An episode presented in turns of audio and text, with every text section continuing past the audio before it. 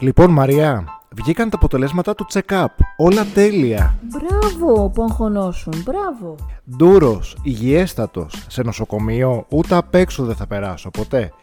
Και τώρα που το σκέφτομαι, τζάμπα και οι ασφάλειες που έχω. Δηλαδή, Ακρίβεια, το ένα τ' άλλο, να περιορίσουμε τα έξοδα. τι εννοείς; Τι δεν καταλαβαίνεις, θα την κόψω. Ποια καλέ. Την ασφάλεια υγείας, τι πια. Όπα, όπα, όπα. Όπα, μην ακούτε άλλο. Σάκη, τι λες; Είμαστε ο Σάκης και η Μαρία και σήμερα θα σας πούμε Γιατί δεν χρειάζεστε ιδιωτική ασφάλιση υγείας.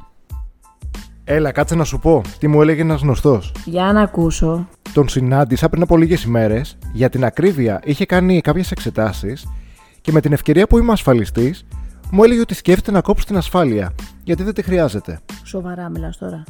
Μη βιάζεσαι, θα στα πω Κάτσε να στα παριθμίσω ένα-ένα Αρχικά έχει χρήματα στην άκρη Άρα έχει και πρόσβαση σε ιδιωτικό νοσοκομείο και λόγω των οικονομικών δυνατοτήτων του μπορεί να πάει και στο εξωτερικό. Επίσης, η πανδημία, όπως και τα υπόλοιπα που συμβαίνουν, κάποια στιγμή θα τελειώσουν. Δεν θα υπάρχουν για πάντα.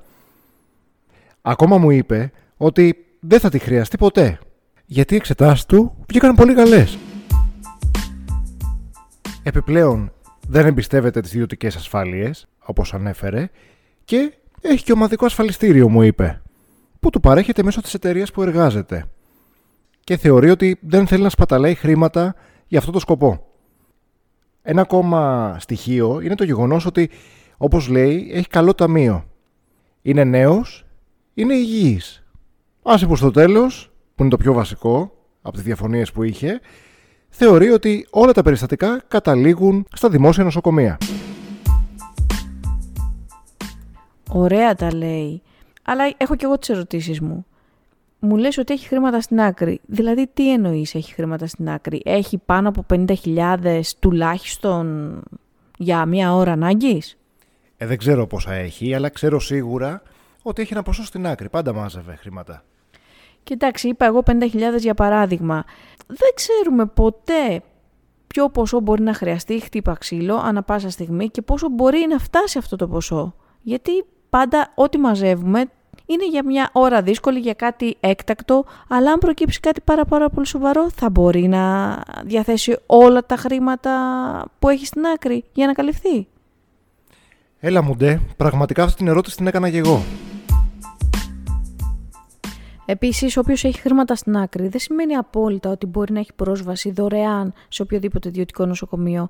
Γνωρίζει άραγε ο φίλος σου τα κόστη που υπάρχουν στα ιδιωτικά νοσοκομεία με μια απλή νοσηλεία μιας ημέρας. Σίγουρα μια εικόνα την έχει. Μια εικόνα δεν λέει τίποτα. Πρέπει να έχεις ε, μια ολοκληρωμένη άποψη για το τι μπορεί να χρειαστεί να πληρώσεις για να σου κάνουν μια νοσηλεία για μια θεραπεία που χρειάζεται χτες. Επίσης μου ανέφερες ότι μπορεί να φύγει άνετα και πολύ εύκολα στο εξωτερικό. Στην περίπτωση που κάποιος δεν μπορεί να θεραπευτεί στην Ελλάδα και χρειάζεται να συνεχίσει τη θεραπεία του ή την νοσηλεία του στο εξωτερικό, εκεί μιλάμε για δυσθεώρητα κόστη και φυσικά μιλάμε για πολύ εξειδικευμένες περιπτώσεις. Δεν είναι κάτι καθημερινό. Βέβαια, για όλα αυτά τα δύσκολα, μη καθημερινά και εξειδικευμένα, έρχεται και καλύπτει η ιδιωτική ασφάλιση. Και επειδή Σάκη σαν ασφαλιστές μας έχουν συνδυάσει και με το κακό την ασθένεια ή οτιδήποτε, δεν σημαίνει ότι κάποιος ο οποίος ε, συγκεντρώνει χρήματα θα τα χρησιμοποιήσει σώνει και καλά σε μια δύσκολη στιγμή. Κάποιος μπορεί να μαζεύει χρήματα γιατί θέλει να κάνει ένα ταξίδι, θα θέλει να κάνει μια αγορά. Γιατί λοιπόν να σπαταλήσει ουσιαστικά όλη του την περιουσία σε ένα νοσοκομείο; Να κάνω το συνήγορο. Ναι, αμέ. Μου επικαλείται ότι είναι υγιής. Άρα γιατί να κάνει ασφάλεια υγείας; Σωστό αυτό που λες.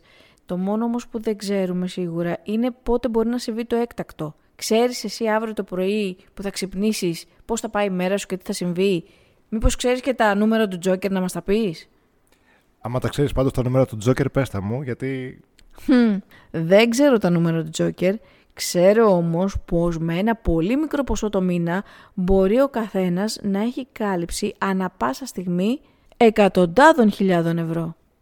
Καλά τα λες για ένα πολύ μικρό ποσό το μήνα.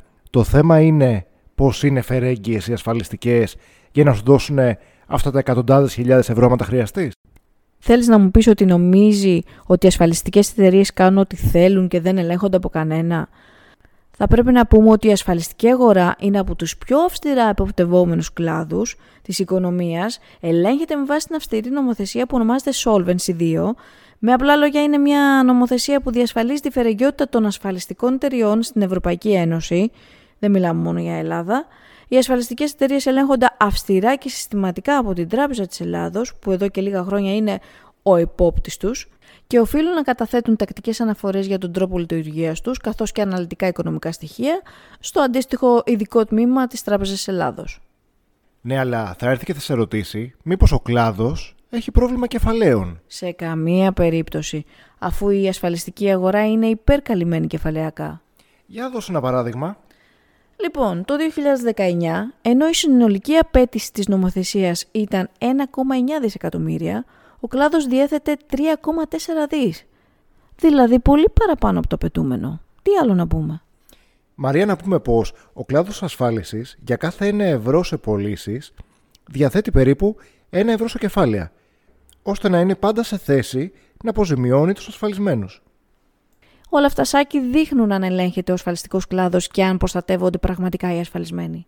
Τι έχεις να πεις όμως σε κάποιον που θεωρεί ότι η ιδιωτική ασφάλιση είναι πεταμένα λεφτά; Κοίτα, βασικά οι περισσότεροι από εμάς δεν έχουμε λύσει το εισοδηματικό μας ζήτημα, με αποτέλεσμα να εργαζόμαστε καθημερινά για να έχουμε οικονομική σταθερότητα και να εξασφαλίζουμε το καλύτερο για εμάς αλλά και την οικογένειά μας. Όταν όμως ατυχήματα και ζημιές δυστυχώς μπορεί να συμβούν στον καθένα μας, αν δεν είμαστε ασφαλισμένοι μπορεί και να μας οδηγήσουν σε οικονομική καταστροφή. Να μην αναφερόμαστε όμως συνεχώς στην υγεία. Να πούμε ένα παράδειγμα. Ας πιάσουμε την ασφάλεια του αυτοκινήτου, η οποία είναι υποχρεωτική. Ξέρουμε ότι ένα συμβόλαιο έχει κάλυψη για πάνω από ένα εκατομμύριο ευρώ. Α σκεφτούμε τι θα γινόταν αν προκαλούσαμε σωματικές βλάβες σε κάποιον και ήμασταν ανασφάλιστοι.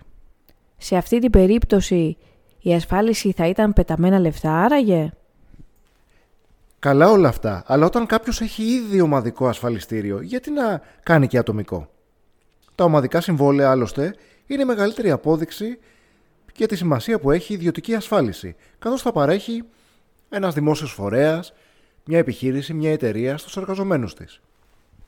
Ωραία τα λες και πολύ σωστά.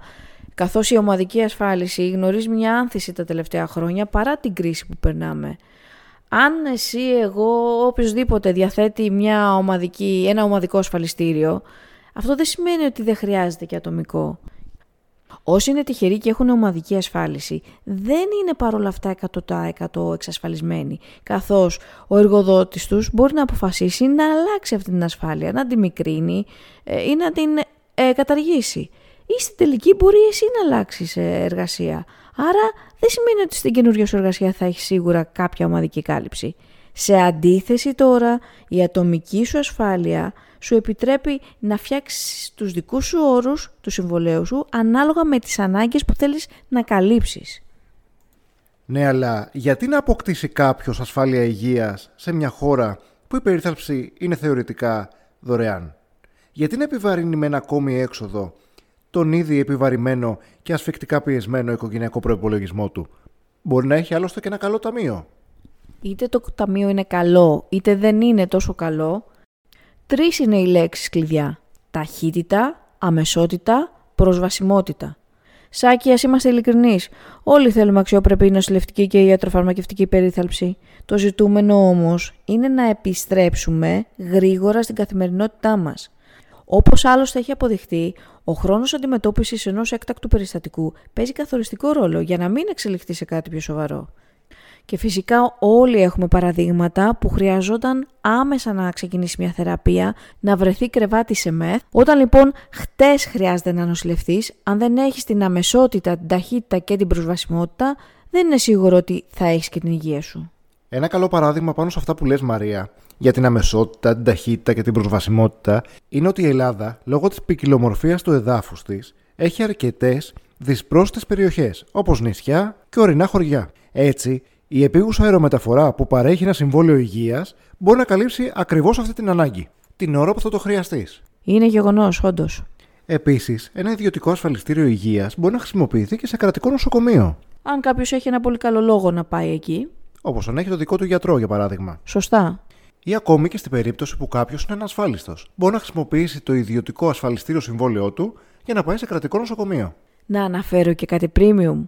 Όταν όλοι πλέον μιλάνε για personal trainer, για personal banking, personal coaching ή εξατομικευμένα προγράμματα διατροφής, θα ήταν άδικο να αφήσουμε απ' έξω το δικό μας το ρόλο, το ρόλο του personal ασφαλιστή, ο οποίος είναι διαθέσιμος 24 ώρες το 24ωρο, γνωρίζει τα πάντα για το συμβόλαιο του ασφαλισμένου του, τις καλύψεις του, τις ανάγκες του και μπορεί να το συμβουλεύσει και να τον καθοδηγήσει κατάλληλα και όλα αυτά χωρίς να χρειάζεται να σε χρεώσει επιπλέον για τις υπηρεσίες του. Εδώ να τονίσουμε πως η ιδιωτική ασφάλιση υπάρχει για να συμπληρώνει τις κρατικές παροχές και λειτουργεί παράλληλα με αυτές, ως μια πολύ καλή εναλλακτική στις επιλογές του καθενός μας. Είναι ένα σύστημα που έχει φτιαχτεί για να αποσυμπιέσει το βεβαρημένο κρατικό μηχανισμό και όχι να έρθει ανταγωνιστικά και να τον παραγωνίσει. Έτσι, όταν ένας πολίτης χρειαστεί να πάει εκπαιδευμένο στο νοσοκομείο, να υποβληθεί σε μια θεραπεία, σε μια εξέταση και αδυνατεί το κρατικό σύστημα υγείας να τον εξυπηρετήσει άμεσα,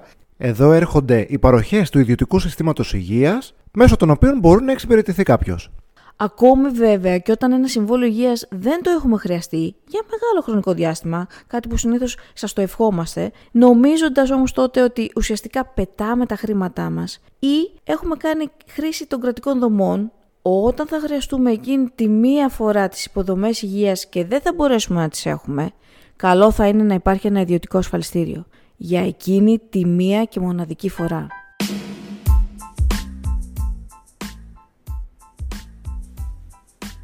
Τελική ανάλυση Μαρία, τι έχει να χάσει κάποιος; Ένα καφέ τη μέρα, γιατί τόσο είναι το κόστος, ένα μέσο κόστος ενός ασφαλιστηρίου υγείας. Και τι έχει να κερδίσει; Έχει να κερδίσει την υποχρέωση της ασφαλιστικής του εταιρείας να του διαθέσει ένα μεγάλο κεφάλαιο για τυχόν νοσηλεία του, τυχόν χειρουργείο ημέρας, τι άλλο Σάκη; Για τα επίγοντα περιστατικά, για την αερομεταφορά. Ή ακόμη για διαγνωστικές εξετάσεις ή ιατρικές επισκέψεις.